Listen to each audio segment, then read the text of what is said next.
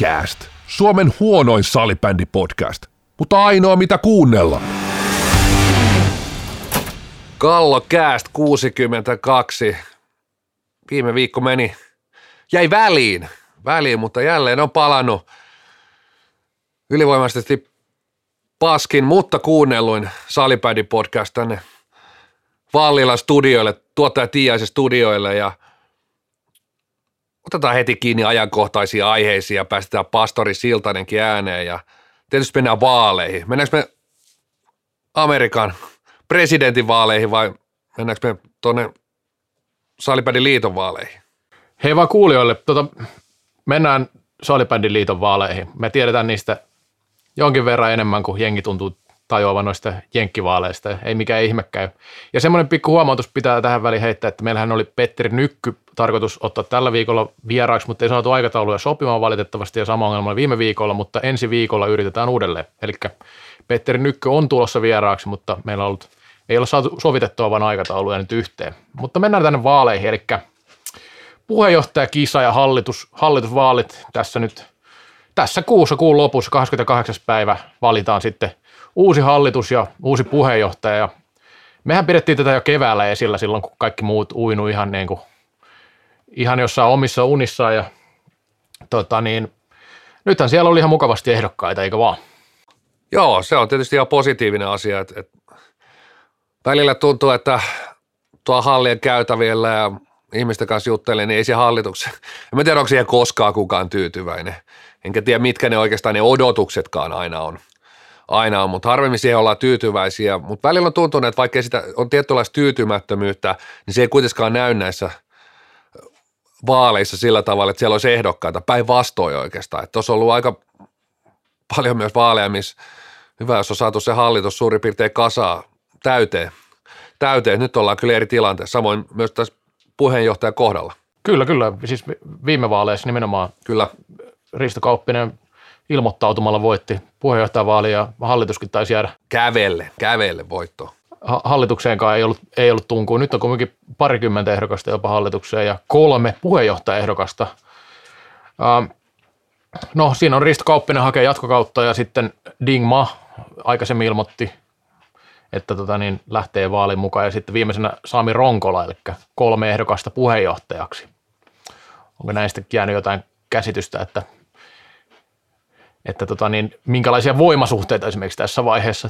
Todella, todella hankala sanoa, että öö, tämä mielenkiintoinen äänestys tai tämä, tämä tapahtuma on, on, on nimenomaan liven, livenä, että tämä ei ole mikään nettiäänestys edes tällaisina poikkeuksellisina aikoina ja saa nähdä, onko tuolla vaikutusta. Tästä on tullut mulle inboxiin myös jonin verran kritiikkiä ihan oikeastaan niin kuin tahoilta, jotka ei voi ihan oikeasti niin kuin ääntää, ääntää välttämättä tämmöistä, tai sanotaan, että voi välttämättä edes kritisoida, että et on tullut, voisiko sanoa ihan alakivemmältä asti, asti sitä, että miten tämä järjestetään, järjestetään tällaisena korona-aikana nimenomaan, ja siis varmasti niin kuin maakunnista saattaa, saattaa olla vähemmän osallistujia tähän tapahtumaan, ja se saattaa vaikuttaa ehkä jo, jo, joidenkin ääniin positiivisesti ja joidenkin negatiivisesti. No joo, ehdottomasti jos näin on, niin kyllähän siihen kannattaisi miettiä jotain vaihtoehtoja myös, että ei nyt kannata juntata sellaisella systeemillä, millä aina on tehty, jos, jos on poikkeusolot niin kuin on poikkeusolot nyt, eli kyllähän nyt monessa muuskin asiassa on pystytty joustamaan ja luovimaan ihan uudenlaisia ratkaisuja, että en nyt näe, että siinä olisi mitään järkeä, että joku ei pysty sen takia osallistumaan, että ei pääse paikalle, koska nyt on oikeasti sellainen mahdollisuus, että ei pääse paikalle. Niin tota, järki käteen siinä kyllä, että, niin, että jos, jos tämmöistä palautetta paljon tulee, niin kannattaa miettiä sitä toteutustapaa tosiaan uusiksi, mun mielestä. Mutta jos mennään tuohon puheenjohtajavaaliin, niin, niin siinä on tietysti ehkä Risto Kauppisella jonkunnäköinen etumatka siinä on. Voisiko sanoa lajipiireissä kuitenkin varmasti näistä henkilöistä se tunnetuin. tunnetuin. Toki noiden henkilöiden kaikilla oli voisiko sanoa kuitenkin ihan, ihan järkeviä ja fiksuja kommentteja, vähän ajatusta, mihin, mihin suuntaan lähtisi viemään, viemään mutta loppupeleissä niin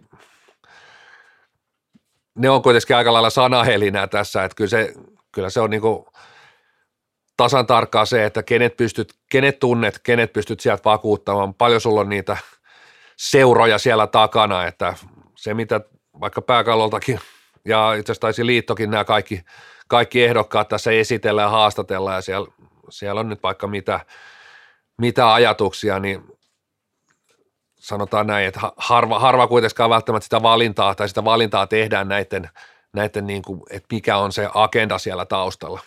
Joo, ja mietin sitäkin, että kun osa, osa näistä niin kauppisen jälkeen tulee sitten aika myöhään ilmoitti tästä, tästä tota, niin osallistumista, että kuinka kauan sitä niin sanottua vaalityötä tässä tapauksessa niin seuraajan vakuuttelu on tehty, että kauppisella on kuitenkin tässä kolmisen vuotta takana ja ehtinyt varmasti keskustella tästä jatkokaudesta aikaisemmin. Ja sitten jos on tullut päätöksiä lähteä mukaan vähän myöhässä, niin niiden seuraaja saaminen niin kuin oman ajatuksensa taakse, vaikka se olisi fiksuakin, fiksuakin ajatuksia olisi ja lähtisi ajamaan jotain juttuja, niin, niin ei se helppoa. Ja eihän sitten puheenjohtaja nyt yksin tietenkään pysty päättämään, päättämään, että minkälaisia isoja linjoja tehdään.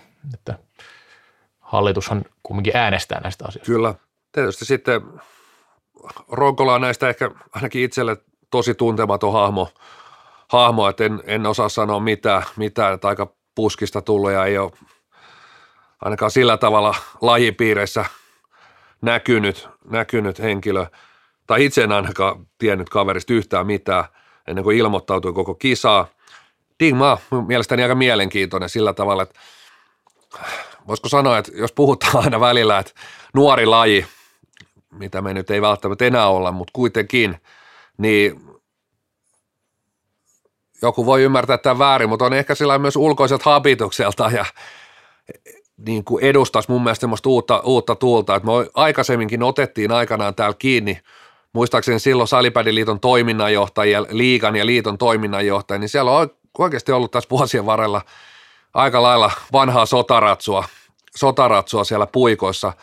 Tämä melkein J.P. Lehtonen on ollut tietyllä tapaa sellainen, sellainen poikkeus siellä, että et on, on ehkä ollut sellainen nuorekas ja lajin näköinen vetäjä. Se ei, se ei tietenkään saa olla mikään ainoa peruste, ei tietenkään, mutta toivoisin jopa, että ehkä oma, oma suosikki niin on, on tässä kisassa, niin Ding Ma.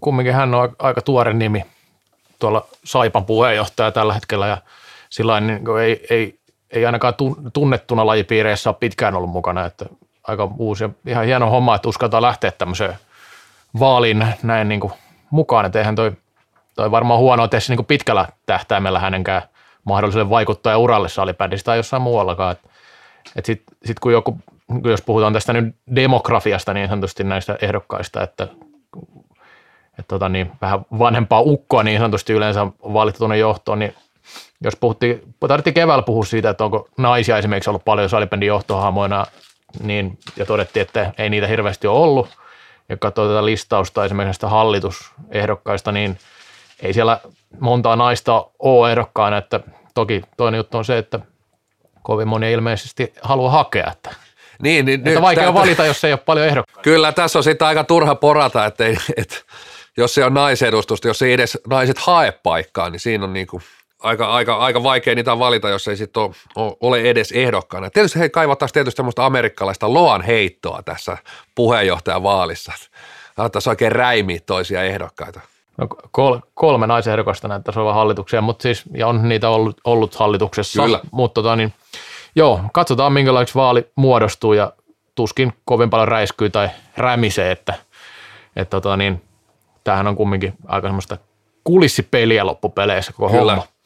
No sitten mennään taas aiheeseen, mikä joka jaksossa varmasti jollain tasolla esillä, eli koronakatsausta vähän – vähän nyt ei mitään ihan superisoa ole Suomessakaan tapahtunut ja nyt on vähän rauhoittunut ehkä tämä harrast, harrastamisen demonisointi, tota niin, tämmöinen sanotaan demonisointi, mutta siitä on keskusteltu nyt kovaa, että saako harrastaa vai ei ja nyt, nyt se on ainakin vähän rauhoittunut se keskustelu, että pari viikkoa tuossa meni mun mielestä aika niin kuin haipakkaa ja suuntaan ja toiseen tuli kaikenlaisia kommentteja ja nythän nyt mun mielestä liitolta tuli ihan, ihan järkevä linjaus siitä esimerkiksi, mitä näille alasarjoille käy, että jos jos on leviämisvaiheessa, niin sitten ei näitä alasarjoja pelata ja sitten sinne alueelle, niiltä alueilta, alueelta ei matkusteta, missä on kiihtymisvaihe, niin muille alueille. Eli mun mielestä kohtalaisen selkeät linjaukset tuli nyt liitolta tähän.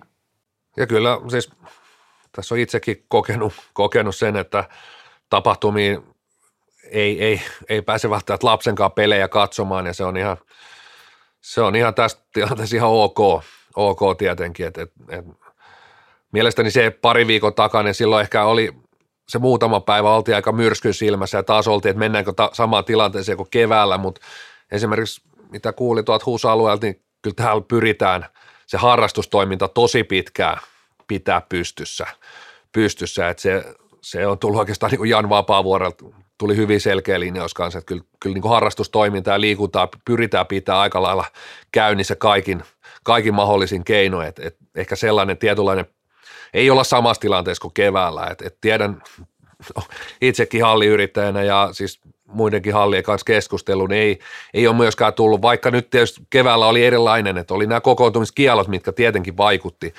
mutta kyllä se tilanne on to, tällä hetkellä myös erilainen, että, että vaikka on, vaikka on niin pelkoa, niin sitten ei kuitenkaan ole, ole ihan samanlainen tilanne, että ihmiset, on se sitten kyllästytty siihen koronaan tai sitä ei koeta enää niin uhkaavana tai mikä onkaan syy, niin ei se, se ei näy samalla tavalla se, se vaikka, vaikka valtiolta niin tuli niin kuin kuitenkin ohjeistus, suositus, mikä nyt onkaan, että, että näitä joukkoja pitäisi vältellä. Tällä hetkellä näyttää ihan sillä sillä niin kuin hyvältä, että, että eri lajit on pitänyt omia puolia ja tästä on keskusteltu. Ja pitää nyt sanoa se, että niille ihmisille, jotka on sitä mieltä, että pitäisi keskeyttää, niin mun mielestä on tehty kumminkin ihan – ihan niin kuin fiksuja varotoimenpiteitä ja linjanvetoja. Ihmiset on aika hyvin noudattanut niitä myös, että niin kuin siinä mielessä, jos ei tilanne mene pahemmaksi, niin kuin huomattavasti nyt pahemmaksi tai semmoiksi, että ei voida järjestää toimintaa, niin, niin en, en näe siihen syytä. Se on sitten eri asia, jos tulee sellainen tilanne, että se on oikeasti välttämätöntä. Ja siitä voidaankin sitten hypätä vähän ulkomaihin, eli nyt sitten taas esimerkiksi Sveitsissähän laitettiin sarja kiinni, mun muista puhuttiin, me tästä viimeksi? Ehkä puhuttiinkin, ja tein jutun tuolta Saksasta, että sielläkin niin vuoden loppuun laitettiin pelit, pelit kiinni, että tuolla Euroopassa muissa maissa on pahempia tilanteita. Tsekki taisi olla nyt Tsekki kuukauden, oli. vai oliko vuoden loppuun, Sveitsi Joo. taisi olla kuukauden verran. Nyt ei edes muista enää kaikkia, niitä oli IFF, lueskeli itsekin sitä listaa, niin kyllä siellä on useampi sarja, sarja tosiaan tauolla. tauolla. Ja nyt taisi Saksa mennä, menikö se loppuvuodeksi vai? Joo, se oli loppuvuodeksi. Mä Kyllä. Kittilä Ilkkaa haastattelin ja hän kertoi siinä, että että vuoden loppuun ei, ei salibändiä pelata, että siellähän nyt sitten niin ammattilaissarja kyllä pyörii, mutta, mutta sitten nämä harrastelajit on laitettu säppiin, niin kuin salibändi siellä lasketaan vahvasti harrastelajiksi. Tota, Italia, Ruotsissa... Ranska, Ranska näistä pikkumaista myöskin näkee tässä, kun IFFn sivua, sivua kelailen, niin myös siellä, siellä tonne ainakin alkuvuoteen, että siinä ei ole ihan, ihan määritelty tätä, mutta tämä on niin kuin mielenkiintoinen, että, että jos ajatellaan vaikka että nyt jos ja kun MM-kisat pelataan, pelataan ensi syksynä, tai siis oikeastaan joulukuussa, joulukuussa, mutta jos tällaiset, tietysti eihän nämä maat, maat, Sveitsi, Tsekki tietysti eri asia, mutta nämä muut maat, eihän ne nyt ole mitään mitalimaita, mutta kuitenkin niin aika isot vaikutukset jälleen kerran on nimenomaan näissä, näissä maissa, mitä ollaan niin vuosia ajateltu, että milloin, milloin nämä voisi edes ajatella, että nämä hyppäisi siihen – top nelosen haastajaksi, niin kyllä tämmöinen aja vaan, oikeastaan se kuiluhan kasvaa tämmöisessä koronatilanteessa entisestä ja aika, aika varmasti niin kuin merkittävää vauhtiakin. Joo, Tsek- Tsekistähän on pelaaja siirtynyt Suomeen ja Ruotsiin pelaamaan nyt sen takia, koska ei pystytä pelaamaan. Ja Ruotsissa siis tosiaan jatkuu myös sarjat, että Suomi ja Ruotsi jyllää vielä, siis pel- pelit jatkuu normaalisti tällä hetkellä ja ei ole näistä ainakaan Suomen niin kuin top-sarjoista ollut mitään puhettakaan, että ne olisi menossa, menossa kiinni. Ja näissä maissa käsittääkseni myös siis, en tietysti tiedä näistä Italia, Ranska, jne, mutta voisin kuvitella, että siellä myös harjoittelu on pannassa.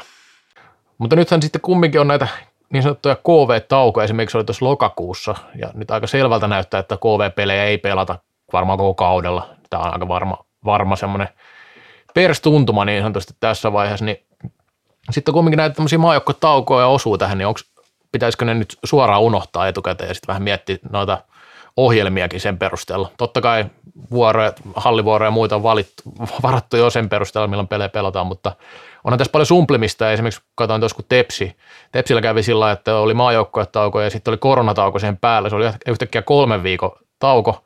Ei se heille huonoa sinänsä tehnyt, että kaksi voittoa tuli sen perään, mutta onhan tässä sitten vähän tämmöisiä erikoisia tilanteita, että siinä jossain välissä ei niin pelata muuten vaan, vaikka ei ole mitään maajoukkoetoimintaakaan siinä välissä. No joo, siis maajoukkuetoimintaa tuskin, tuskin nähdään nyt tänä, tänä talvena. Tänä talvena. että sinänsä näissä tauoissa ei, ei, ole, ei varmasti ole järkeä, mutta, mutta varmasti siis nämä tauot tullaan myös käyttää. Et, et tietysti tilanne elää koko aika niin paljon, että et, et, et vaikea sanoa, että F-liigahan nyt on aika, aika vähällä päässyt kuitenkin, yllättävän vähällä, että siinä on varmasti tuuria ja sitten siinä on myös tietysti, tietysti seurata pelaajilta vastuullista toimintaakin totta kai, että ei nyt pelkästään siitä pelkästä tuuristaa kiinni, mutta on sitäkin varmasti mukana matkassa, matkassa koska on, on tosiaan aika vähällä päästy, päästy ja varmasti nämä tauot voisi kuvitella, että tullaan käyttää siinä tilanteessa, jos tarvitaan. Nyt on vähän eri, eri määrä pelejäkin niin Kyllä. vaatiikin sitä tasottamista jossain vaiheessa. Tota, no sitten tämmöinen henkilökohtainen tilastouutinen, ja tämähän on kovan luokan juttu, eli Henri Johansson on enää kahden pisteen päässä tuhannesta runkosarjan pisteestä, ja se on kova, kova lukema. En, en ainakaan tiedä, että missään maassa kukaan pelaaja olisi tehnyt ikinä runkosarjasta tuhatta pistettä. Ruotsissahan Mika Kohonen on tehnyt runkosarjan pudotuspelit huomioiden tuhat pistettä, ja Suomessa on sitten Mikko Kohonen ja Henri Johansson rikkonut tämän tämän pudotuspelit ja runkosarja tuhat pistettä, mutta kysymys kuuluukin, että onko, onko ehdokkaita siihen tähän samaan kelkkaan vielä, että, että, että nähtäisiin jonain, jonain päivänä muitakin pelaajia, jotka mahdollisesti tähän tonniin pääsee. No kyllä ne ennätykset vaan tuppaa tulla riikoutuiksi. Ehkä tässä lajissa varsinkin vielä, niin vielä mä uskon, että pystyy, että, että koska sanoit, niin kuin maalimäärät jopa, niin kuin, ei ne nyt ole hirveästi vähentynyt, jopa jossain mielessä niin kuin lisääntynyt, lisääntynyt, niin kyllä kyllä toi vielä mun mielestä on niin rikottavissa. Varmaan, varmaan ehkä seuraava nimi. Tietysti näissä on aina, että kuinka Juhansokin pelannut Suomessa koko uransa. Kyllä. Niin nämä on niin tosi merkityksellisiä, että et, et, et toki, toki jos sitä aletaan laskea, että pelaaja X niin tekee eri sarjoja runkosarjoissa tuhat pistettä, niin varmasti, niin, niin, kyllä, on, kyllä. varmasti on rikottavissa, rikottavissa että et siellä, no mielenkiintoinen mun mielestä, että Peter Kotilainen noussut nyt jo 20, kaikki aikoin pörssissä, liikapörssissä 20 sakki, 192 ottelua, 432 pistettä. Et, et, ja sitten kun ajatellaan, että tuossa on Henri Johanssonilla 468 ottelua, että tuossa on niin kuin aika monta matsia, matsia aikaa Peter Kotilaisella nakutella, nakutella noita pisteitä. Et, et voisin kuvitella, että si, siinä on seuraava sitten kaveri, joka tuon Johanssonin ennätyksen aikanaan tulee pistää. Tämä vaatii, niin kuin sanoin, pitkä ura pitää olla Suomessa ja toinen juttu, niin pitää pysyä terveenä tietenkin. Kyllä. Että, että to, niin 26 peli on tällä hetkellä runkosarjassa silloin, kun Johansson on pelannut 2000-luvulla, eli parikymmentä vuotta sitten melkein, niin silloin pelattiin 33 runkosarjapeliä, että hän on saanut siitä vähän hyötyä. Siinä oli jokunen kausi, kumminkin pelattiin tällä ja, ja onhan totta kai siis niin kuin todella tasaisesti painanut pisteitä vielä vanhemmallakin iällä ja sitten on näitä ihan huippukausia – ollut, että se yli 90 pistettä 26 peliin on, se on kyllä todella kova, että kyllä. se rikkominen ei ole mikään helppo tehtävä.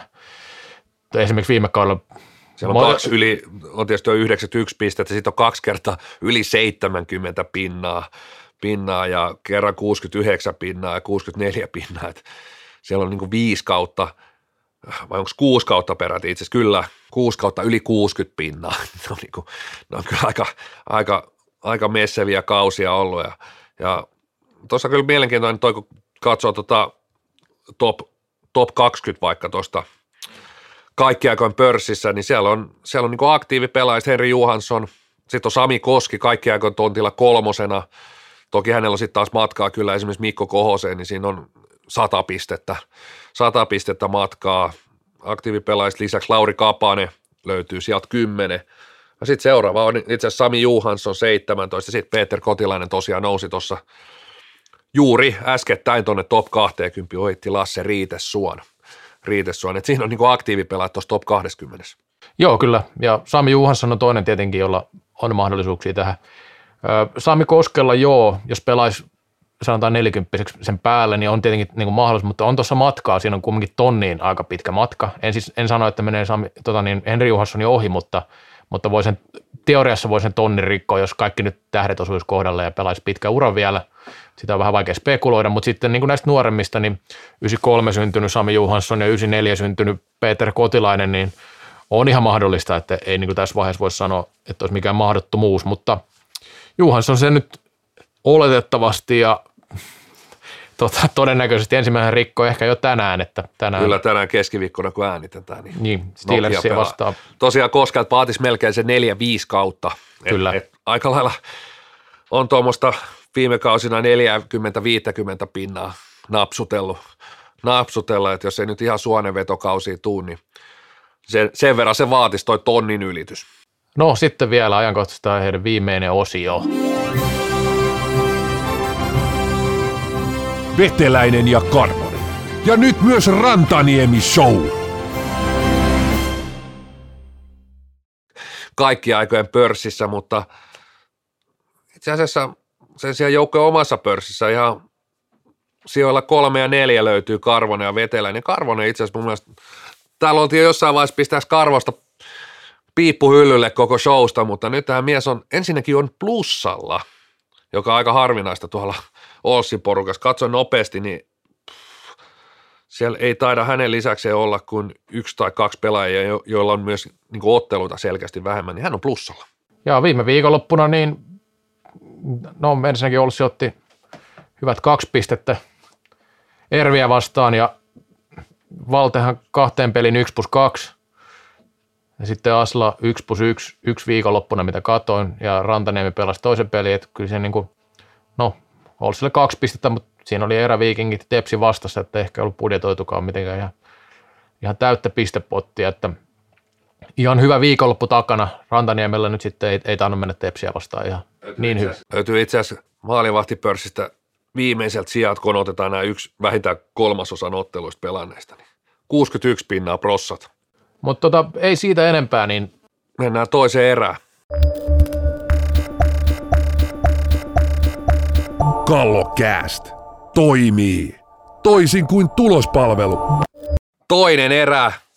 Otetaan vähän katsausta salibändi liigaan, anteeksi F-liigaan eli Fliigaan. Siellä on Super 8 hajoamassa. Tuottaja Tiiaisen aikanaan lanseeraama Super 8. Super 8, joka on, muistako nyt oikein, neljä viimeistä kautta on menty, menty tosiaan siihen tahtiin, että pudotuspeleissä nähty samat kahdeksan joukkuetta, mutta nyt näyttää siltä, vahvasti näyttää siltä, että sympaattinen pieni kyläjoukkue Lahdesta, Lahdesta eli LASP Älä potkista mikkistä. Niin. on pääsemässä pudotuspeleihin. pulkkinen jatka. Mitä? Niin jatka vaan. Niin sympaattinen lasp. Sympaattinen kyläjoukkue Lahdesta eli LASP. Varmuudella alkaa olla pudotuspelijoukkue. Eli Super 8 on hajoamassa ja sieltä, se, sehän tarkoittaa sitä, että joku vanhoista, suurista, mahtavista joutuu jättää leikin kesken sitten, milloin sitten runkosarja päättyykin helmi-maaliskuussa. Kyllä, kyllä. Näin se on ja Lasp on tosiaan tokana tällä hetkellä. Noin kolmasosa pelattu runkosarjasta, niin tokana runkosarjassa on ollut kyllä niin kuin otteeltaan myös erittäin vakuuttava tähän asti. Eli ei varsinaisia tappioita vielä. Seitsemän voittoa ja kaksi on tullut sitten pelien jälkeen tuota tappiota. Niin, joka tapauksessa siis edellinen, joka, joka tähän niin sanottuun Super 8 on, on mennyt sisälle, niin on ollut Ols, Ols ja sitten tuottaja Tianen antoi tälle kuoliniskun. Aikaisemmin puhuttiin vain Top 8 ja sitten kun se muuttui Super 8, niin selkeästi tulee muutoksia, muutoksia heti. Eli nyt näyttää siltä, että, että, että joku tippuu pois ja kohta voidaan keskustella vähän enemmän siitä, että, että mikä se joukkue on tai mi, mitkä joukkueet siinä on hilkulla tällä hetkellä. Mutta tota, niin voidaan puhua vähän siitä, että mitä Lahdessa on ehkä tehty oikein tässä, että, että on päässyt siihen tilanteeseen, että joukkue on, on, on menossa pudotuspeleihin. No kyllähän siellä Lahdessa tietysti luotettu, luotettu sillä tavalla omaan, omaan juttuun ja äh, joukko on mielestäni kuitenkin sellainen pidemmällä tähtäimellä kohtalaisen hyvin, hyvin rakennettu. Siinä ei ole hirveästi mitään isoja kaloja. On toki yritetty varmasti, mutta ei, ei, ei voisiko sanoa, ei hinnalla millä hyvänsä. Ollaan, ollaan varmasti talouden taloudellisesti ihan ok tilanteessa, jos nyt ei, korona, korona on tietysti tilanne, mikä vaikuttaa kaikkiin, mutta tällä ulkopuolisen käsittääkseni, niin ihan hyvä tilanne on, etenkin siinä muutama vuosi sitten, niin vähän näytti siltä, että onko nämä Miska Mäkinen, Tuure Ailio, Surakka, kumppanit, niin pystyykö ne ottaa siellä Laspissa kuitenkaan sitä askelta ja nyt vihdoin oikeastaan se näyttää siltä, että pystyvät se rooli, rooli mikä, mitä he lähti hakemaan ja mikä heille on annettu, annettu tuolla, niin se alkaa tuottaa hedelmää, hedelmää. Ja vaikka joukko on tässä, jos miettii, että sieltä on kuitenkin myös lähtenyt tässä viime kausina pelaajia, joita ei ehkä, eikä ehkä haluttukaan sitten niin pitää, voisiko sanoa hinnalla millä hyvänsä jälleen kerran. Kerran että ei lähdetty sitä palkkapudjettia kilometrikorvausbudjettia venyttämään kainulaisten kohdalla esimerkiksi. Se kuitenkin usein, jos, jos pelaaja X, hänelle maksetaan, maksetaan niin se 20 000 euroa, niin se on äkkiä sitten sieltä ne kakkosviulun soittajat, kolmosviulun soittajat, myös sieltä vaaditaan enemmän. Se kokonaisbudjetti alkaa karkaa käsistä, käsistä. mutta jos miettii, että Justus Kainulainen, Rasmus Kainulainen tai sarjan ihan parhaimpia pelaajia – on tässä kahteen parina viime kautena jättänyt, jättänyt Laspin, niin joka tapauksessa niin tällä hetkellä Las pelaa erittäin hyvä, ensinnäkin pelaa hyvää salipää, niin siellä on myös pelillisesti ja urheilullisesti ollut tietty, tietty niin kuin maali koko aika tai suunta, suunta ja suuntaviivat. Onko se mennyt koko aika junalailla eteenpäin? Ehkä ei, mutta sitten taas pidemmällä juoksuvälissä suunta on kuitenkin ollut niin kuin oikeanlainen. Joukko pelillisesti nojannut aika vahvasti ja hyvä pallolliseen peliin, pallon liikutteluun ei siellä nyt mitään uutta ole keksitty, mutta se on kehittänyt pelaaja myös heidän pelitapansa. Viime kaudella se oli ehkä liikaakin semmoista hieromista, vähän varovaista peliä. Se näkyy maalimääristäkin, tosi vähän maaleja. Tällä kaudella on ollut suoraviivaisempi, tehnyt maaleja tarpeeksi paljon voittaakseen ja kyllähän siellä niin puolustuspeli on toiminut hyvin ja kyllähän se viime kaudellakin toimii aivan hyvin, että ei siinä mitään. Ja Hyvä maalivahti, maalivahti on merkittävä. Olin tulossa siihen, että Santtu Pohjonen sitten taas hankintapuolella on ollut kyllä todella todella tärkeä, että siinä on niin kuin niin sanotusti voittava maalivahti. Että Taisin viime kaudella nostaa noissa siirto, siirtomyllyissä niin Laspin lopulta voittajaksi, vaikka menetti Rasmus Kainulaisen, mutta sai Santtu Pohjosen. Toki, toki paras tilanne olisi, että ei olisi menettänyt Rasmus Kainulaista, mutta nyt näyttää, että se, se kolikko on kuitenkin kääntynyt, kääntynyt plussalle. Joo, ja niin kuin tähän täytyy sanoa, että ennakoissa, kun sanoin, että epäilin Laspia eniten juuri siitä, että miten tämä hyökkäyspelaaminen, että kun se viime kaudella tökki kumminkin se maalinteko niin vahvasti ja, ja oli vähän semmoista hieromista, niin ovat saaneet sen käännettyä kyllä todella hyvin niin kuin voimavaraksi se hyökkäyspelaamisen. Että ei se nyt mitään välttämättä super pitkiä ilotulitteluita eikä se nyt välttämättä klassikilta näytä, mutta on tarpeeksi tehokas ja tarpeeksi hyvä pallolla, että, että siellä niin kuin, tota niin, sillä saralla pitää kyllä kehua ehdottomasti, että siinä niin kuin muillekin esimerkkiä niille, jotka pyrkii eteenpäin, että kyllä se vaatii tuommoista pelin kehittämistä myös kaiken muun lisäksi. Ja ei Laspi tosiaan vieläkään maaleilla mässäile, että itse asiassa maali, tehdyt maalit keskiarvo on liikan yhdeksänneksi paras. Mutta riittävästi. Riittävä, riittävä. On pystynyt voittaa, voittaa otteluita ja se on, se on myös ollut niin kuin se, tietysti niin kuin maalin tappiosta maalin voittoon niin kuin he, hemmetin pitkä matka, vaikka sitä ei aina niin ajatella, että tulee niukkoja tappioita ja maalin tappioita ja – siihen sitten löytyy helposti semmoinen joku selitys siihen maalin tappioon, mutta sieltä on yllättävän pitkä maalin voitto. Että kyllä siinä on niin tehty asioita oikein ja, ja niin kuin sanoin, niin oikeastaan Laspilla mielestäni se, se kantaa nyt hedelmää, että vaikka siellä ei ole koko aika se juna tuntunut, että se on raiteella tai sanotaan, että juna ei mene koko aika oikeaan suuntaan, niin silti siellä on luotettu siihen oikeastaan samanlaiseen tekemiseen. tekemiseen. Nyt se tuottaa, tuottaa hedelmää sitten vihdoin. Ja just tärkeä huomio sekin, että miten kausi lähtee, että siellä on mennyt oikealle raiteelle ja sitten on tullut itseluottamusta ja pystynyt pärjäämään kovissakin peleissä, tullut pisteitä, voittoja, niukkoja voittoja, maalivoittoja, tuolla aika monta tuntuu olevan.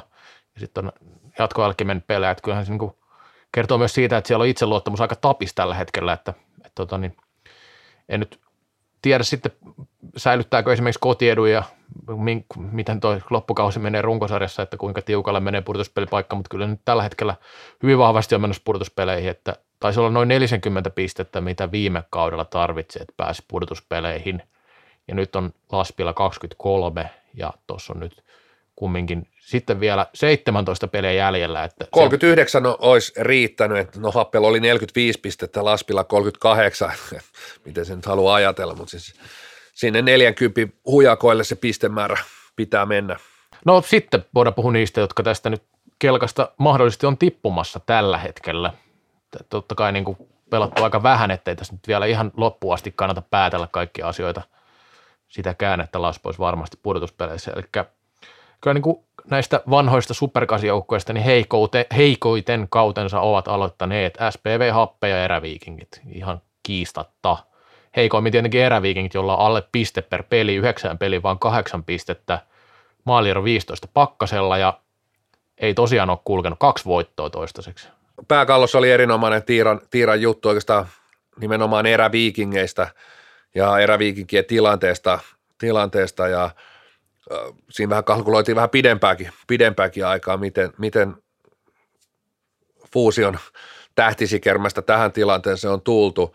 tultu. Jos tietysti viime kautta peilataan, niin viime kausi oli ehkä, ehkä piirun jopa yläkanttiin ja nyt, nyt on varmasti niin kuin rosteria moneen, moneen nähden, niin mennään hiukan alakanttiin ja se totuus on varmaan jossain siellä, siellä välillä. välillä. Mutta joukkoja tekee tällä hetkellä reippaasti, melkein kaksi ja puoli maalia vähemmän mitä viime kaudella. Viime kaudella ja itse asiassa päästäänkin melkein maalin enemmän, niin se on, se on aika, aika karu fakta, että harvemmin, harvemmin noilla niin kuin lukemilla sit pystyy, pystyy pelejä, pelejä voittamaan. Eikä ole pystynytkään. Et joukkue on tehnyt tosiaan sarjassa itse asiassa, no Tiikerit ja Velhot on tehnyt vielä vähemmän maaleja per ottelu.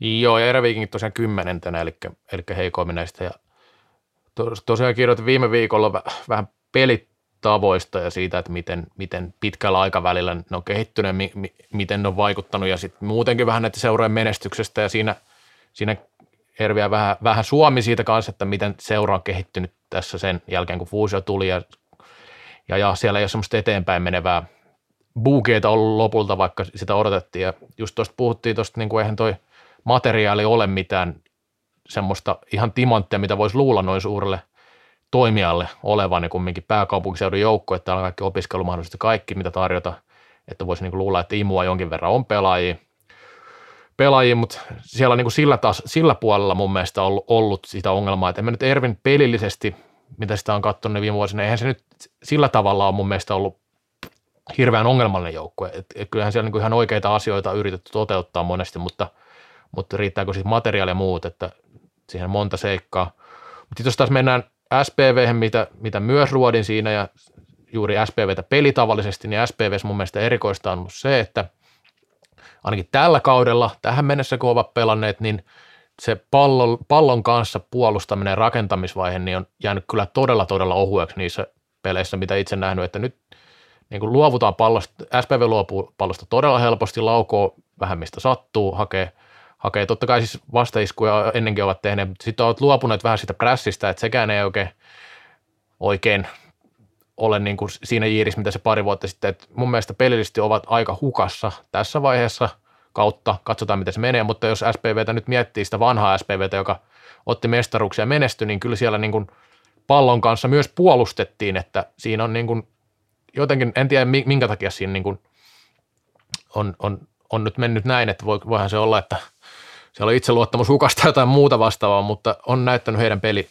peli sekavalta ainakin mun silmään. Kyllä, toki siis viime kauteen verrattuna päästävät sen puolitoista maalia vähemmän tällä hetkellä, mutta toki pisteitäkin on arkus puoli pistettä vähemmän mitä viime kaudella.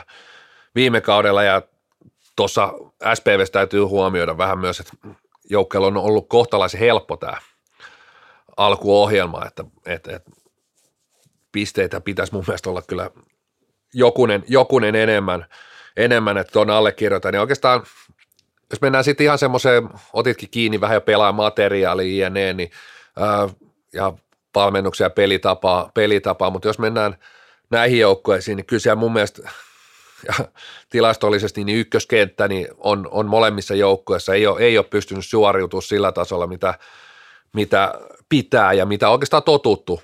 Toki eräviikingiltä pitää muistaa Lauri Kapanen pois, pois sieltä ja on näköjään ollut yllättävän suuri merkitys Kapasen poissaololla. poissaololla. Sama SPVstä voi sanoa, että jos siellä on heidän sisäisen pörssin kärjessä on Sieppi ja Keskinen, niin kyllä siellä on totuttu eri nimet näkee, näkee pörssikärjessä. Ehdottomasti näin ja SPV tietenkin pitää sekin ottaa huomioon, että siellä nyt tehdään vähän sukupolven vaihdosta tällä hetkellä. Onhan tuo edelleenkin kova nippu ja mun mielestä niin kuin nimivahva nippu SPV, että ei voi puhua kumminkaan mistään haastajajoukkoista missään tapauksessa. Siellä on todella kokeneita pelaajia, todella hyviä pelaajia liikatasolle kumminkin parinkin kentälliseen löytyy jätkiä. Et siellä on vähän totta kai se voi yllättävän paljon vaikuttaa, että joku ykköskenttäkin rupeaa tekemään pisteitä ja näin, mutta niin kuin, kyllähän se peli raskaampaa on aina, mitä vähemmän pelaat pallon kanssa, että siinä mielessä se pelillinen asia vaikuttaa myös tässä. Tuota, tämä happeeseen mennään, niin siellä on ollut kompassi vähän hukassa mun mielestä hetken aikaa myös, että siellä tota, niin, no viime kauden runkosarja ei ollut mikään hirveän hyvä ja sitten se edellinen vuosi pudotuspelit, silloin kun vielä pudotuspelit pelattiin kokonaan, niin sehän meni ihan penkin alle happeella. Happeella siellä nyt vaihtui valmentajakin siis tälle kaudelle, sitä on ehkä vähän, vähän eri arvioida pelillisesti kuin SPVtä ja äh, tota, Erviä, jossa on kumminkin valmennus ollut se vähintään pari kautta SPV, tietenkin vaikka kuinka kauan jo. Mutta tota, happea mun mielestä jää niinku organisaationakin aika paljon näille Erville ja tai siis aika selkeästikin, että vaikka happe on ollut niin sanottu menestysjoukkue, niin, niin se, se ei ole mun mielestä niin kuin sillä niin kuin suurena tai niin kuin kaikessa se ei ole ollut liikan kärkeä missään tapauksessa, missään vaiheessa. Joo, siellä sitten taas oikeastaan päinvastoin, että siellä sit, jos mennään tähän, niin ketkä on onnistujia ja miten, miten niin pelaaja materiaali onnistuu, niin siellä tietysti niin ykköskenttä sitten taas päinvastoin oikeastaan kantanut viittaa, että joku 46 maalia, Peter Kotilaisella 20 pistettä ja ykköskenttä tehnyt 22 maalia, tai ykköskentän pelaajat, siellä nyt on ylivoimamaalejakin seassa. seassa. Junkarinen on ollut nyt sivussa, sillä on toki myös vaikutuksensa, vaikutuksensa asiaan, mutta kyllä niin kuin kaikki nämä kolme joukkuetta, niin että jo se, että puhutaan tällä hetkellä, että joku saattaa jäädä pudotuspelien ulkopuolelle on jo pettymys. Kyllä kaikki lähtökohtaisesti, onko se sitten tässä hetkessä realismia puhua top neljä joukkueesta, mutta kyllähän nämä joukkueet ja ne seurat ja organisaatiot ajattelee itsensä top neljä joukkueeksi. Että kyllähän eräviikikin, vaikka nettisivuillakin lukee, että et, et, et joukkue pitää olla niin säännöllinen top neljä joukkue ja kyllä, kyllä niin jokaiselle näille kolmelle joukkueelle jääminen, jääminen välierien ulkopuolelle on, on pettymys. Kaikki on jossain määrin murrostilassa, jollain, jollain, jossain asioissa ainakin sanotaan näin, niin kuin tuntuu olevan, vaikka pitäisi olla prosessi ehkä, ehkä vähän vahvemmin nä, näpeissä. Niin kuin esimerkiksi nyt toi Ervi, otetaan nyt vielä se kiinni. Mun mielestä niin kuin tämä kausi nyt, milloin se fuusio tuli? 2016. 16-17 oli se megakausi vielä, kun saivat Ervi ja S, äh, anteeksi, Erä ja SSV parhaat pelaajat ja pelasivat hienon kauden ja haastoi silloin klassikin. Mutta sitten sen jälkeen ei, niin kuin, ei ole kulkenut vaan yksinkertaisesti, eikä ole ollut enää niin kuin liikan kärkijoukkue sillä tavalla, mitä pitäisi. Toki siellä materiaali heikentyy, ei varmaan ollut resursseja euroja laittaa niin paljon ja ei, ei ollut niin hyvä joukkue materiaalisesti enää sen jälkeen, mutta niin kuin, että nyt tässä vaiheessa voisi luulla, että siinä olisi saatu sitten niin kuin, tämmöinen uudempi prosessi on vähän niin kuin parempaan vaiheeseen. Sanotaan, että siitä on pari vuotta, että nyt, nythän joukkue pitäisi, niin kuin, jos sitä lähdettiin uudestaan siinä vaiheessa, ja varmasti lähdettiinkin uudestaan siinä vaiheessa, kun kaikki tähdet lähti, niin kyllähän nyt voisi luulla, että tässä vaiheessa menisi vähän paremmin, mutta musta tuntuu, että nyt mennään vähän niin kuin liian matalalla suhteessa siihen, että kuinka paljon aikaa on kulunut siihen. Kyllä tietysti joukkueessa on varmasti aivan eri luokan pelaajapudjetti, mitä 2017. Totta kai. Mutta siihenkin voi laittaa kysymään, että miksi, että siellä on joukkueeseen tai seuraan, seuraan hankittu ihan ihminen hoitaa markkinointia, pitäisi rahaa tulla sisään, sisään että ei ole kyllä tämäkään, tässäkään tontilla onnistuttu, onnistuttu. Ja, ja ota vähän Tiirankin tekstiä kiinni ja pa- tästä on ollut aika paljon keskustelua nyt eräviikingeistä öö, sekä, sekä somessa että päässyt itsekin keskustelemaan sitten tietyillä foorumeilla, niin ehkä vähän sitten helposti tulee tämmöinen niin SSV-erä, ja se fuusio, se on tietysti iso juttu. Siinä on niin haasteet. Kirjoitin aikanaan silloin heti, että tuossa tulee olemaan paljon, paljon haasteita ja, ja helposti niin ajatellaan, että nyt on, nyt on menty vaan niin eräläisittäin. Ja unohdetaan sitten kuitenkin se, että, että itse asiassa eräkin pystyy tekemään itsestään tosi suuren. Suuren myös niin kuin edustustasolla. Et jos ajatellaan 2006-2012, joukkoja oli kaksi kertaa finaaleissa. Tietysti voittajat muistetaan, se on niin kuin simppeli fakta, mikä tässä oikeastaan korostuu. Hän oli kaksi kertaa finaaleista, toisen finaaleista hävisi rankkareilla SSVlle, joka oli kuitenkin niin tosi, tosi kova ja suuri. Eurokapissa hävisi jatkoella SSVlle, tai hävisi Santtu Mannerille itse asiassa kuuden maalin miehelle. Ja muistaakseni, öö, olisiko siinä pari pronssilätkää ja kaksi tai kolme Suomen kapin voittoa siihen kuuteen seitsemään vuoteen.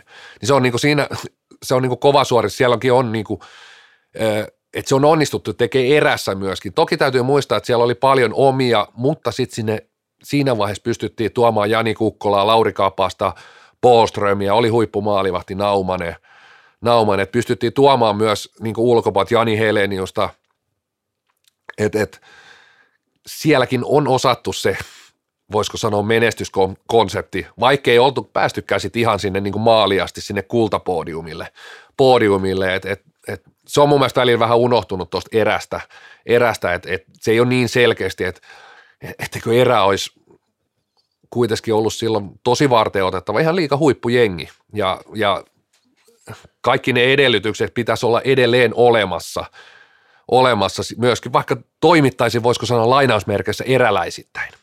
Joo, ehdottomasti. Siitä ei ehkä ole niin kyse, jos vertaa erä, erä ja SSVtä, vaan enemmänkin ehkä niin kuin viimeisten vuosien menestyssuhteessa. Siihen totta kai erä taisi olla vielä 2014kin välierissä tai joku kausi tuossa kumminkin, ettei nyt ihan, ihan niin kuin mitenkään, ei anteeksi, 2015 hän meni välieriin, koska kaato klassikin siinä, että kyllä siellä niin kuin, siis semmoista menestystä on ollut, ei, ei siitä ole ehkä niin kyse, ehkä enemmänkin toi materiaali, minkälaisia pelaajia siellä on, että siellä on niin aika junnupohjainen joukkue tällä hetkellä. Se on ehkä enemmän eräläinen kuin SSV-läinen tapa, jos puhutaan siitä. Ja sitten kyllähän niin kuin e, e, erässä aikanaan Lauri Kapasen, tai Kapanen ainakin käsittääkseni on kuitenkin erän kasvatti, että onhan siellä niin kuin tehty hyvää juniorityötä ja siihen, siihen nähden, kuinka paljon esimerkiksi junnumitaleita tulee koko ajan eräviikingeissä edelleenkin, kuinka hyvin siellä kuitenkin tehdään juniorityötä ja tällaista, niin onhan tuo niin kuin menestys vaatimatonta, todella vaatimatonta, että – siellä ei ole saatu jalostettua niistä pelaajista ehkä sitten kuitenkaan niin kuin huipputason liikapelaajia. Että siitä itse kirjoitin, että, että niin kuin jos muistaa näitä vanhoja niin kuin esimerkiksi 85 ja siitä vanhempia ikäluokkia, jotka oli sitten erässä ja SSVssä pitkälti niitä selkärankoja ja tukirankoja myös niin kuin junnupuolelta ja sitten tietenkin hankittuina, miten nyt, miten nyt lasketaankaan pelaajat ja sitten tota niin, miten sen jälkeen, niin kuinka paljon on noussut huippuja seuraavista ikäluokista, vaikka talenttia on löytynyt kuinka paljon Helsingin alueelta niin helsinkiläisissä joukkoissa, niin se on se hyvä kysymys. Tässä on tietysti aina, aina helppo, helppo, että mikä on se oikea konsepti, että sit jos ajatellaan vaikka, otetaan nyt klassikki. Kyllä.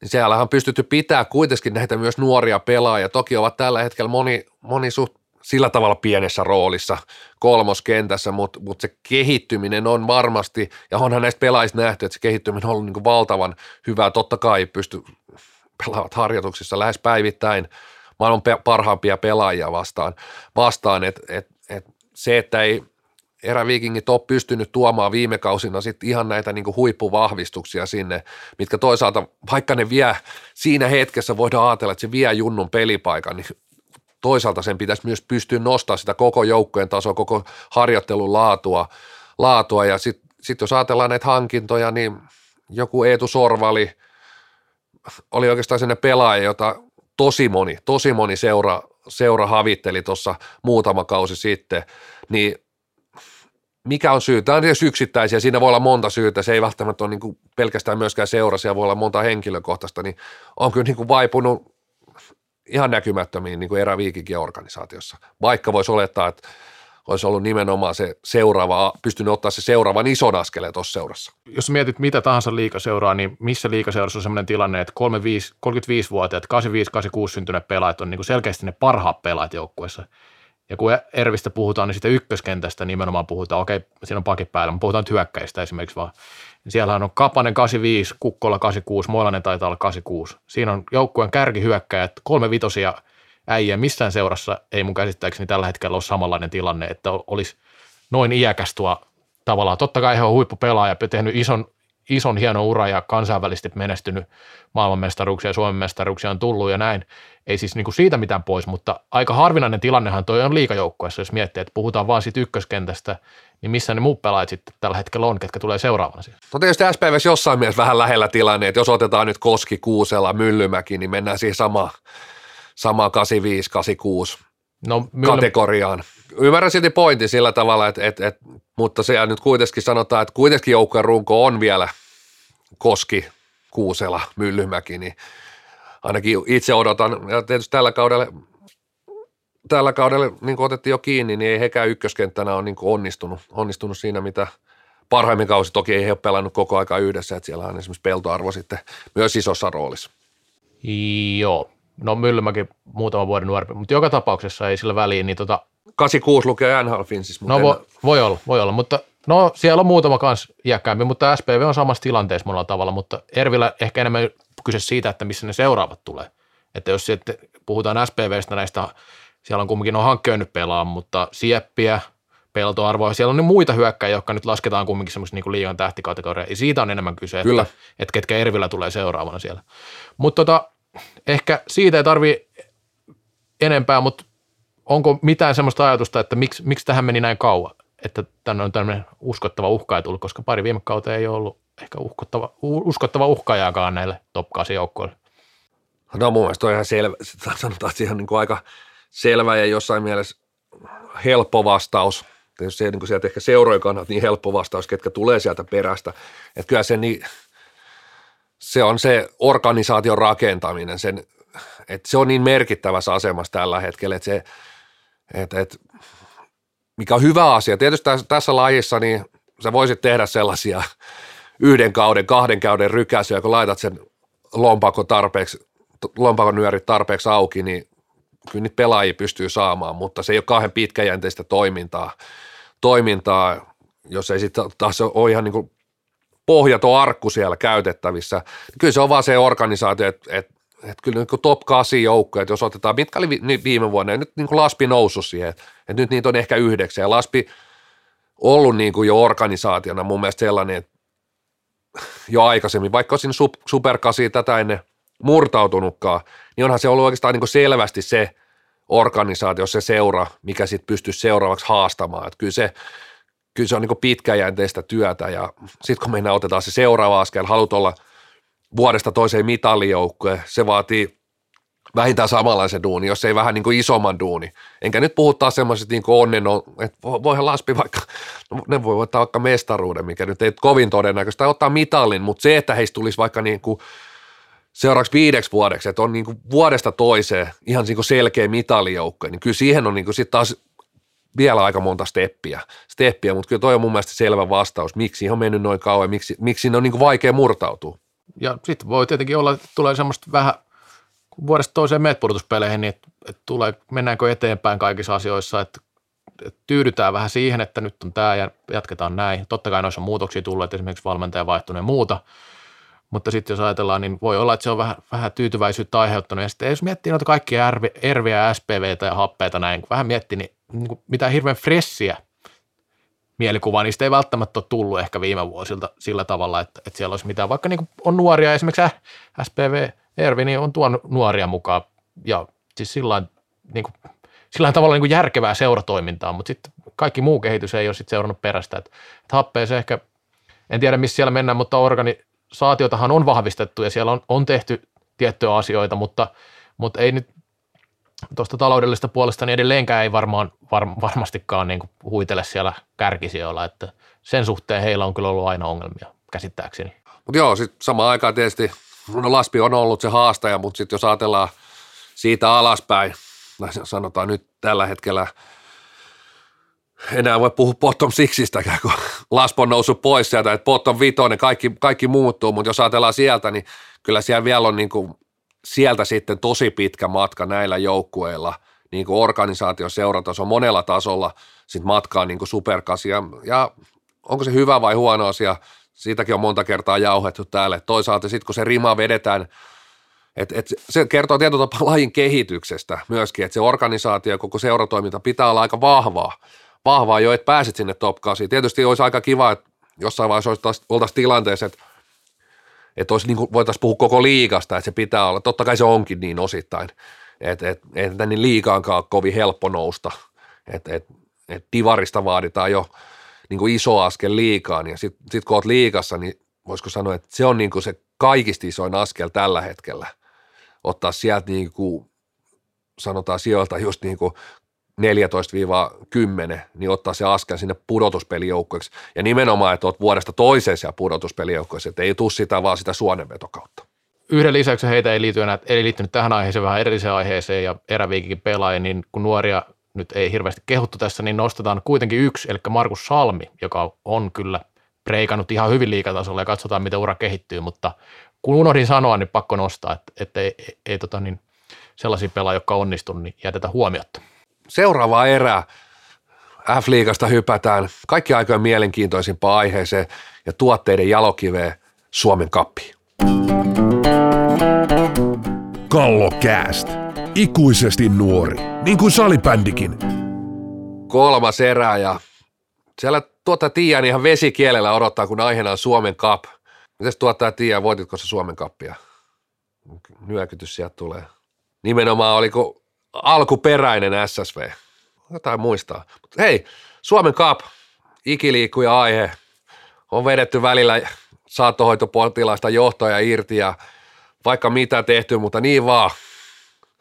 En tiedä mitä, mistä kraalin maljasta tämä, tämä on juonut, mutta niin se vaan hengittää ja on elossa ja on käynnissä. Ja pääkallo teki varsin mielenkiintoisen kallupin F-liiga seuroille. Ja oliko näin, että kaikki vastasi itse asiassa tähän kalluppiin? Kyllä, pikkuhiljaa vastas kaikki, kaikki seurat, tota, niin sanotaan näin. näin. Ja tässä oli kolme kysymystä, ei mikään megakallup sillä, että min- minkälaisia tavoitteita on, on tämän kauden kapissa ja paljon kapia on lisäkuluja ja paljonko arvostatte kapia asteikolla yhdestä kymmeneen ja piti perustella myös vähän arvosanaa ja laidasta laitaan tuli vastauksia, varsinkin tämä arvosana varmaan jengiä kiinnostaa. Ja ensimmäisenä tänne kysymyksessä laitoin, että mitä kysely kertoo kapista, niin mulla tulee sitten vähän semmoinen fiilis, että se on vähän niin kuin pitkä avioliitto, että tiedetään, että siinä on jotain mätää, mutta erotakaan ei oikein osata, niin jatketaan vuodesta toiseen eteenpäin. Keskiarvo taisi olla seitsemän, vähän päälle, seiska plussa. Joo, Heikko arvosana oli kakkonen ja joku oli kympinkin läväyttänyt, vai oliko niitä, ei niitä useampia tai no ainakaan montaa, montaa Kympi- kymppiä. kympin antoi eräviikingit käsittääkseni ja sitten Yse ja pari SPV. SPV ja Klassik antoi ysin ainakin tälle, että kyllä sieltä niin kuin jotkut, jotkut arvosti tätä vähän enemmänkin. Tota, ja sitten Velhot ei antanut mitään arvosanaa ymmärtääkseni tälle. Tota, sitten oli jo tosiaan vaihtelevia arvosanoja siihen väliin. No, tähän kertoo aika paljon myös organisaatioista ja minkälaisia tavoitteita niillä ylipäänsä on. Suomen, Suomen kappa on vähän semmoinen, vähän mittaa sitäkin ehkä jossain määrin, että, että miten se kiinnostaa.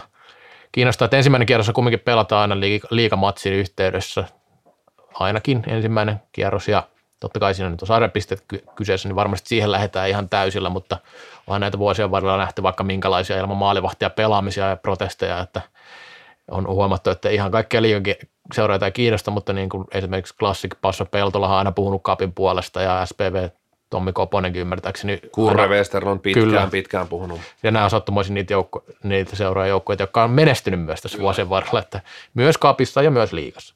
Mutta tota, niin, niin. Tää, tässä on varmaan rahapalkinto jonkin verran motivoi, tästä nyt jonkun kymppitonni taitaa saada voittaja. Ei se nyt mikään ihan superiso motivaatio, kun tuossa kysyttiin sitä budjettia, niin paljonko siihen budjetoitu, niin kyllähän siellä tuhansista euroista puhutaan, että mitä tähän rahaa menee. Joo, siellä kahden ja taisi olla viiden tuhannen euron välillä suurin piirtein, jos nyt oikein muista. Ja totta kai tässä, no jos, just hyvä esimerkki joku Ols, niin kyllä se aika paljon, tai ei välttämättä, mutta riippuu vähän arpaonnesta ja muusta, niin saattaa tuoda joku sen kilometrin lisää ja matkustuspäiviä lisää, lisää ja tämä on myös aina ollut selkeästi semmoinen, että kyllä tämä niinku jakaa myös jollain tapaa maantieteellisesti tätä kiinnostusta. Ja Kapiahan paljon perustellaan sitten näitä niin liikaseurojen ulkopuolisten, tämä pääsarjaseurojen ulkopuolisten joukkueiden kautta, että siellä on sitten pääsee pelaamaan isoja vastaan. Se on hieno elementti kapissa kuin kapissa, ei siinä mitään, mutta tämä päätuote nyt ei nyt ihan mitään super isoa kiinnostusta tunnu herättävän, jos puhutaan ihan vaan Suomen kapin ottelusta.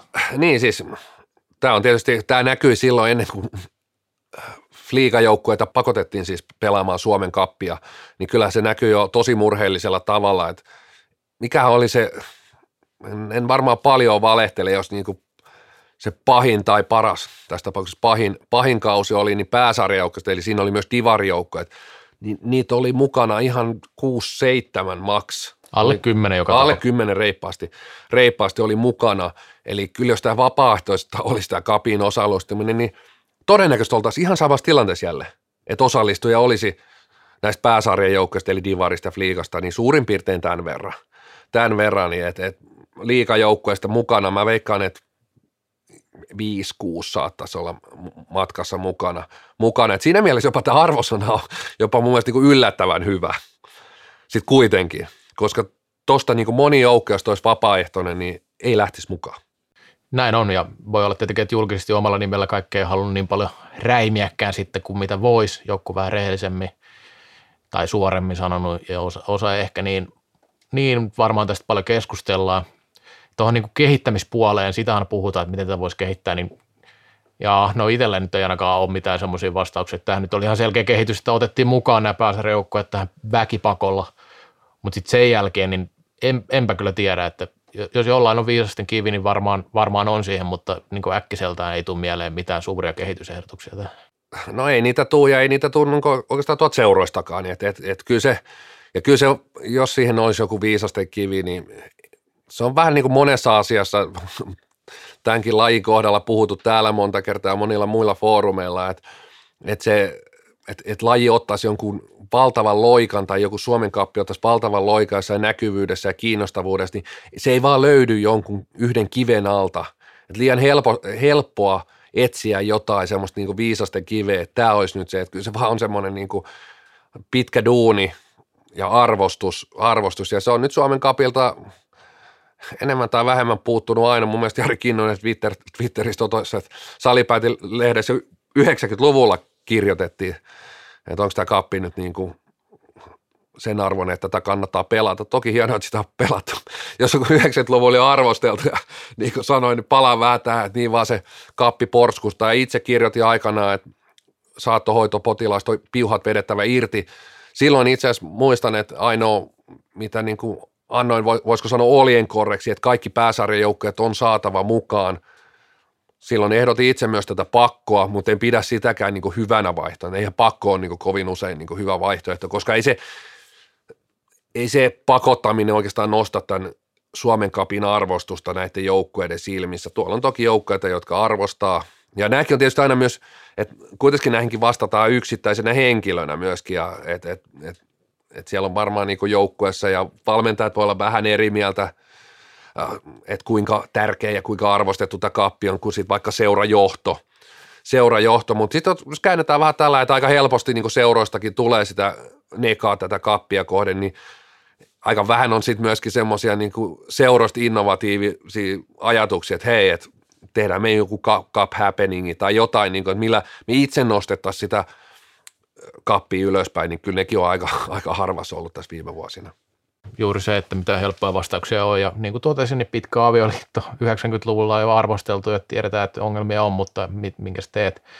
No minkä takia tätä sitten vielä pelataan, niin kyllähän tämä nyt liiton kannalta tietenkin ihan hyvä diili, että kyllähän tämä osallistumismaksut pitää tähän kapiinkin maksaa ja joukkueita yleensä kumminkin kolme numeron määrä, että kyllä sieltä joku saunailta kassa varmaan saadaan aikaiseksi liiton rahoihin, että – että tällä hetkellä pitää ottaa huomioon, että Kaphan on siis liiton kärkituote melkein, jos maajoukko ottaa pois, mutta siis MM, niin sarja. MM-kisoja pelata, niin tämähän on liiton kärkituote nimenomaan.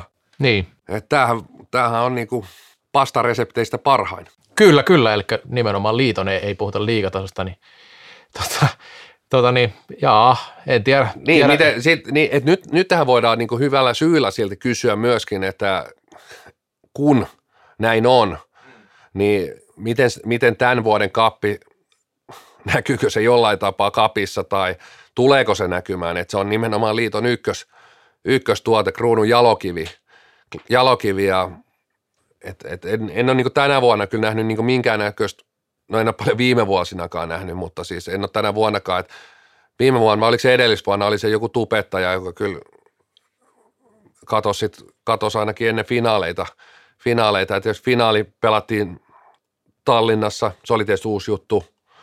Tänä vuonna se voi olla hiukan haasteellista. Tietysti joku mainitsikin, että palkintona on nyt kapin voitosta on palkintona superkappi. Äh, Onko nämä nyt niitä, no ei, nämä ei nyt ole niitä, kuitenkaan niitä kiviä, kiviä millä niinku tämä, tämä niinku ponnahtaisi johonkin seuraavalle levelille. No joo, musta tuntuu myös vähän joo, sori jos vähän naurattakin, mutta tota, niin, toi superkapipaikka, niin ehkä nyt ei ole se iso, isoin tota, porkkana missään. Tota, Joo, ja viime vuonnahan pelattiin vielä eri säännöillä, kun oli nämä kolme kertaa 15, että silloinhan Kappe herä, herätti kyllä tunteita, tunteita myös, että, että kokeilu. Niin huumori edellä. Sekin on nyt kokeiltu. Että Pitäis, pitäisiköhän mun tähän loppukaneetiksi todeta tämä, että, että kun sanoit, että onko tämä nyt, nä, että tämä nyt näkyy varmasti enemmän tai jotain tällaista, että tämä oli mun suosikki vastaus kaikista, ihan, ihan oikeasti kaikkien aikojen ihan yksi parhaita vastauksia, mitä muistan näistä salibändikallupeista, että kun tota Steelersistä kysyttiin siellä tota, toiminnanjohtajan vastaus, mutta sitten päävalmentaja vastasi tähän viimeiseen kysymykseen, tota, numerokysymykseen, sanoi, että ei suurta arvostusta, nykymuodossa ei edes huomannut olevansa mukana koko kapissa. Ehkä tähän voi vielä lisätä sitten, en muista missä kallokästissä, mutta tuottaja Tiiainen kaivoi jostain sosiaalidemokraattien vanhasta sloganista, että jo riittää. Siihen on hyvä lopettaa että kolmas erä, että nyt riittää se ja riittää tämä kappi. Jo riittää. Kallokääst. IFFn Aisan kannattaja. Se on jatkoaika ja tämän kallokästi ylivoimaisesti paskin osuus. Brändityöryhmä on jälleen työskennellyt kiivaasti, kiivaasti kuin Salibändiliiton hallitus konsana ja nyt mennään sykähdyttävään urheiluhetkeen. Urheilukaalahan oikein laittoi meille takatolpille tämän jutu. Joo, tässä, tässä on tässä tota, niin, urheilukaala järjestetään alkuvuodesta ymmärtääkseni, ja en tiedä millä tavalla ne järjestetään, eikä nyt niin hirveästi kiinnostakaan varmaan joku nettilähetys tai jotain. jotain. Ja tota, niin, tässä on tämmöinen hieno vuolaasti alkaa urheilu osoittanut tärkeytensä varsinkin tänä poikkeuksellisena aikana tämä päivitys ja sitten tulee bla bla bla. Ja urheilukaala haastaakin urheilutoimittajat jakamaan oman sykähdyttävän urheiluhetkensä. Kyseessä voi olla oma suoritus urheilukentillä tai muisto urheilun parista.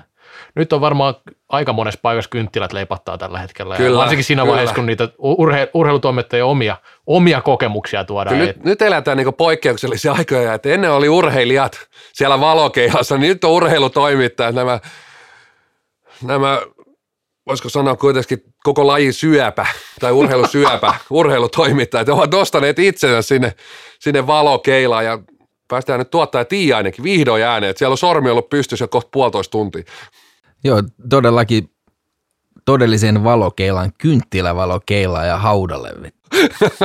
Tässä, Mutta meillä on täällä joukossamme myös yksi urheilutoimittaja.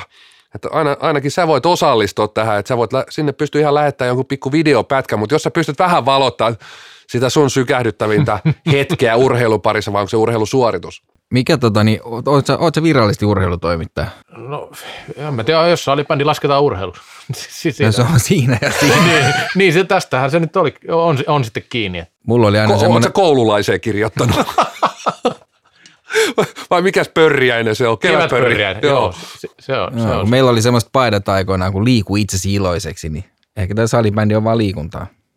Niin, totta joo. Ehkä mä oon liikuntatoimittaja, se on Kyllä. Totta. Niitä ei ihan hirveän monta olekaan. To, koululiikuntatoimittaja. Tota, niin, Itse jos mä nyt aloitan vaikka ne urheilutoiminta, niin en voi itse itsestäni, mä en nyt nostanut vaan, kyllä mä ihmettelin, jos ei Salibändiliiton viestintäpäällikkö Jussi Ojala nosta legendaarista, tätä on kysytty, miksi Latvian pelaaja pelaa hanska kädessä, niin mä uskon, että hänellä on varmaan hyvin urheilu, no hänellä ei kyllä ole, ehkä ikämiehissä muutama hyvä urheilusuoritus, ja, mutta kyllä mä ihmettelen, jos se Jussi Ojala tätä hetkeä, tätä, tätä legendaarista juttua nosta niin kuin sykähdyttäviin juttujen ja urheiluhetkien joukkoon. Kyllä tämä latvialaisen pelaaja Hanska, Hanska tätä on kysytty. Vähän yli vuosi sitten niin laji saatiin muutama uusi fanitoimittaja, kirjoittivat Kurrosen yllätyspronssista, yllätyspronssista, niin kyllä heilläkin varmaan, niin kuin, varmaan osallistuvat tähän nämä muutama fanitoimittaja Hesarilta ja Yleltä.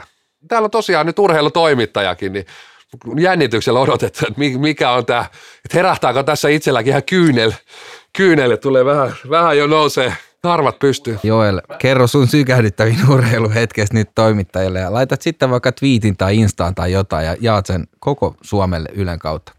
Joel, ole hyvä. mä oikeasti mietin tätä ja mulla ei kyllä niinku tullut mitään mieleen. Ensinnäkin tämä koko ajatus oli niin, niin ba- bana- banaali jotenkin omasta mielestä, että mä en tiedä oikein minkälainen rinki, jätetään se toinen sana nyt välistä, tarvitaan, että, että saadaan tämmöinen idea, että urheilutoimittajat jakaa omia hienoja urheilumuistoja ja siellä on varmaan sitten joku selostaja kertoo omasta selostuksestaan, kun porilaisten marssi on laitettu soimaan ja No salibändissä on tullut kaikenlaisia mestaruksia ja tietenkin ollut paikan päälläkin ja näin on niinku, tota niin, mutta en mä nyt tiedä, onko ne nyt itselle ollut, kun on töissä, niin mitenkään erityisiä hetkiä, että siinä nyt ollaan kuitenkin töissä lähtökohtaisesti. Et varmaan pitää mennä ihan kentän ulkopuolelle, että kyllä se niinku, Näkee muuten, että ei kyllä Siltana on ihan sisäistänyt tuota urheilutoimittajuutta. Just, just puuttuu se liekki, itsensä nostaminen yle.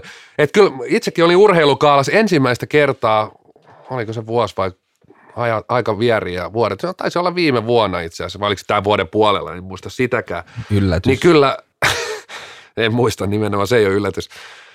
Mutta siis kyllähän siellä niin kuin hyvin nopeasti pääsit sen toteamaan, että niin kuin täällä nämä urheilutoimittajat itsessään on supertähtiä. Että kyllä siellä oli vaikka olympiavoittajia vaikka mitä, niin kyllä ne oli ihan siellä hiljakseen siellä pöytänurkissa ja toimittajat tanssi pöydillä. Et, et, et kyllä on niin kuin Siltasen pojalla vielä oppi, oppimista. Toki nuori toimittaja ja matkaa jäljellä, mutta Ja nöyrä. nöyrä, nöyrä.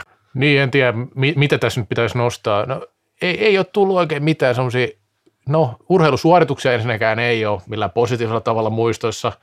Sitten taas toimittaminen, ei, no ei sieltä nyt tuu. Mutta Tässä totta alkaa kai- viikon eka ainakin hahmottua itselleni. Mutta- mutta kyllä Kenelle annetaan? Mutta kyllä jos tästä ihan lähiajoilta ottaa, niin kyllä niin tietenkin kun itse jouduin pääkallolle jakamaan sulan siitä, että ollaan pidetty tätä Salibändiliiton vaalia yllä ja esillä, niin kyllähän se nyt tietenkin tietyllä tavalla sykähdyttävä hetki on, että, että siinä sitten tuli noin paljon tota, niin osallistujia ja ehdokkaita ja siinä niin kuin, käytännössä me jo keväällä, tosta, niin mä nostinkin jo sen tässä jakson alussa, että kevä, keväällä jo puhuttiin tästä ja sustahan oltiin tekemässä vaikka mitä, mitä Kim Jong-ilia sinne, tota, niin, niin, tota, niin kyllähän tämä nyt pitää nostaa ehkä.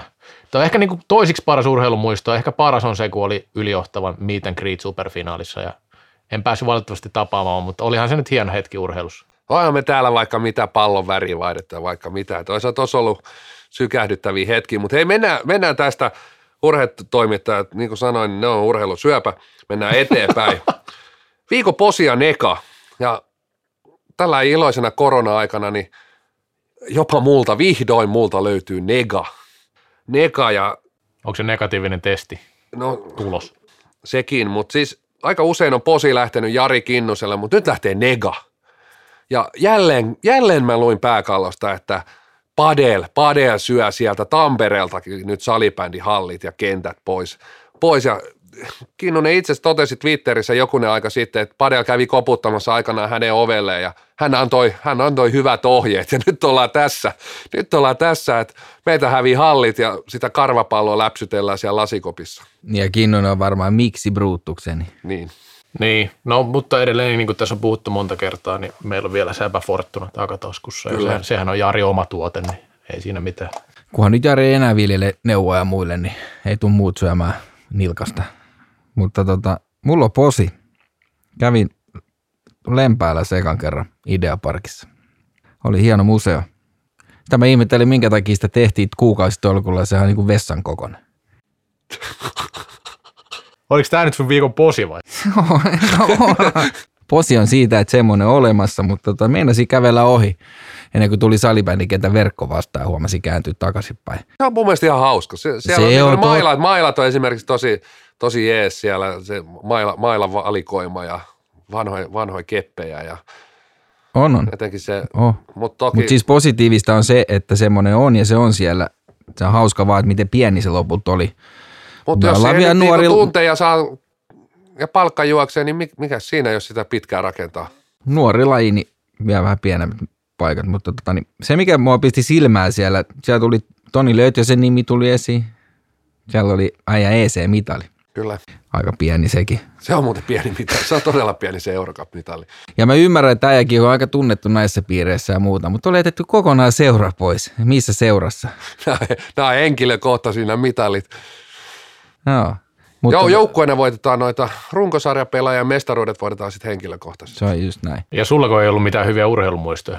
Tässähän nyt olisi ollut heti Eurooppa Cup 2009. Kyllä.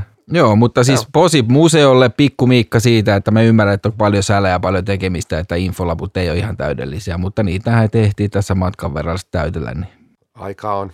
aikaa on. Tämä ei ole, tämä ei ole sprintti, tämä on maraton, kuten Nikunen sanoi. Näin, no pastat kiehumassa. Todellakin näin, niin kuin Tonisen sanoi, että ei ole sprintti. No, Mulla lähtee positio tässä jaksossa tullut esille jo, niin Steelersin Tommi Ojalle oli niin hieno kommentti, tai niin kuin, näin mä nyt muuten sanoisi, mutta niin rehellinen kommentti kuin olla ja voi, kerrankin Kallupis joku on rehellinen.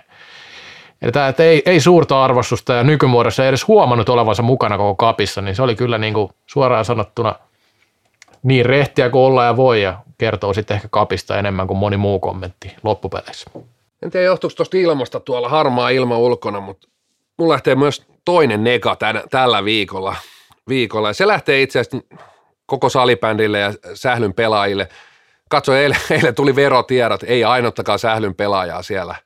Yhtään F-liiga-pelaajaa en löytänyt. Jos on väärässä, niin ilmoitelkaa ihmeessä, mutta en tiedä. Tai sitten se on, tietysti tämä voi kääntää positiiviksi, että ehkä salibändipelaajilla sitten on niin hyvä tuo äh, vero, verosuunnittelu, kilometrikorvaukset, pinnarahat, ruskeat kirjekuoret, on vaan niin hyvä verosuunnittelu F-liigapelaajilla, että ei löytynyt ainuttakaan sählypelaaja verotiedoista. Siis kävit jokaisen pelaajan läpi? No ei siihen mennyt kuin yksi vuorokaus. Ilman, kun sä et vastannut puhelimeen eilen.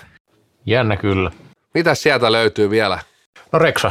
Kyllä mun on pakko antaa posia BB Samille, joka lähtenyt puheenjohtajakisaan mukaan. Koska ainoa, ainoa miten kauppisen kenties voi ohittaa, on tämmöinen tyyli, että hajota ja hallitse. Että jos tuohon kelkkaan nyt joku lähtee vastaiskuna kaikille tapahtuneille, niin tota, rohkeasti mennään. En usko, että tuottaa tulosta, mutta saapaa nimeä huulille. Olisi tämä nyt vaalilausta rohkeasti mennä. Rohkeasti mennään. Niin, tai sitten, jo? niin, mä luulen, että tulee mieleen edelleen tämä eräs slogan, että jo riittää ja jotain uutta tilalle. Mutta hei, sitten pitää antaa kunnia mainita Lahteen ja niiden toiminnasta. Suurin syy heidän menestyksellä on selkeästi se, että he ovat sisuntuneet teidän kusista kommenteista alkukaudesta sijoille 9 ja 10 ja näyttää teille härän pyllyä ja tota, vetää tuo aika kärjessä, että nyt pienet kommentit, että mikä se loppusijoitus voisi näillä näkymin olla. Mä sanoin, että Laspi on kuudes. Mä olisin itse asiassa heittänyt saman, mutta en samaa voi sanoa. Mä sanon viides. Nyt odotellaan, mitä Katsotaan jatketaan. taas pari kuukautta Näin on. uudestaan. Siis eiköhän tässä kuol- kuolinisku tällä jaksolla annettu kaikille näille ennakoille. Ja Kyllä. kun tässä niinku, Ja nyt kun sanottiin näin, niin todennäköisesti ei ole pudotuspeleissäkään. siellä on kärkikolmikko er, Ervi, SPV, Happe ja sitten tota, Classic pelaa jossain liigakarsinnossa. Mutta joo, no ehkä näin. Mutta se, hieno homma, että tuottaja Tianen oli tänään niin positiivista, että antoi kaksi posia ja sitten yhden kunniamaininnan. Eli nyt on kyllä jotain, nyt on lääkitys vaihtunut johonkin ihan uudenlaiseen, ihan selkeästi. Tota.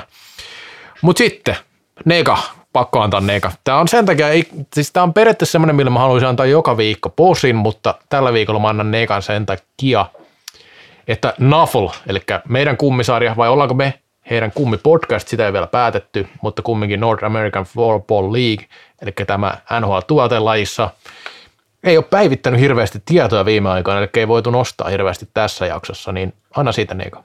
Joo, ei ole tullut uusia seuroja. Tulee Texas Tornadoes, tuli muutama viikko sitten, kolmisen viikkoa sitten. No sentään, sentään tuossa postaus, yksi postaus, että et, et, tämä NHL-tuote on, kiinnostusta on pelaajia 15 maasta on ollut kiinnostuneita. En tiedä, mitä tämä kiinnostus tarkoittaa.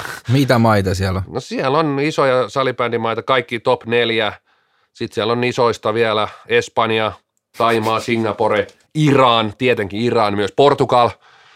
Portugal on tietysti myös mukana ja kiinnostuu 15 maata, että tämä on niinku kansainvälinen, niin kuin tietysti tuommoinen niin NHL-tuote pitää ollakin. Niin Eli Suomikin on siellä. Suomi on mukana. Suomi pelaaja. Okei, kumpi teistä on ollut yhteydessä?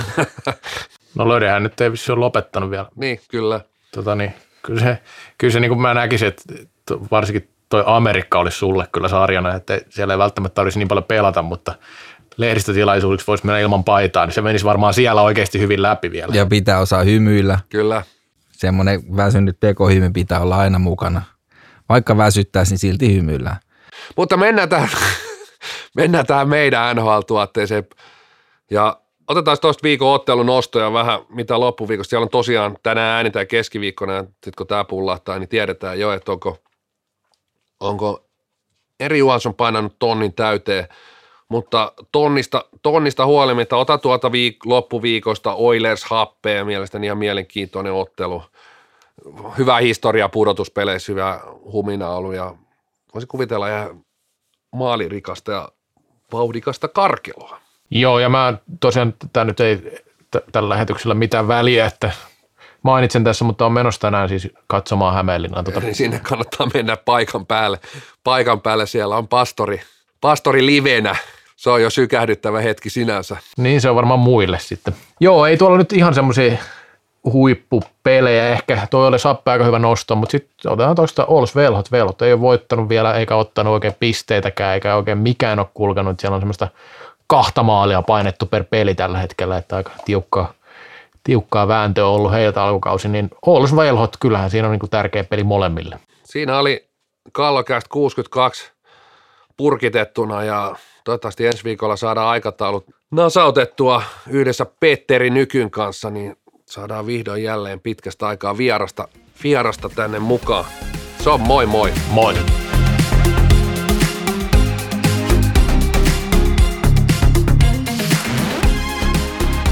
Kallokääst. Lain ainoa NHL-tuote.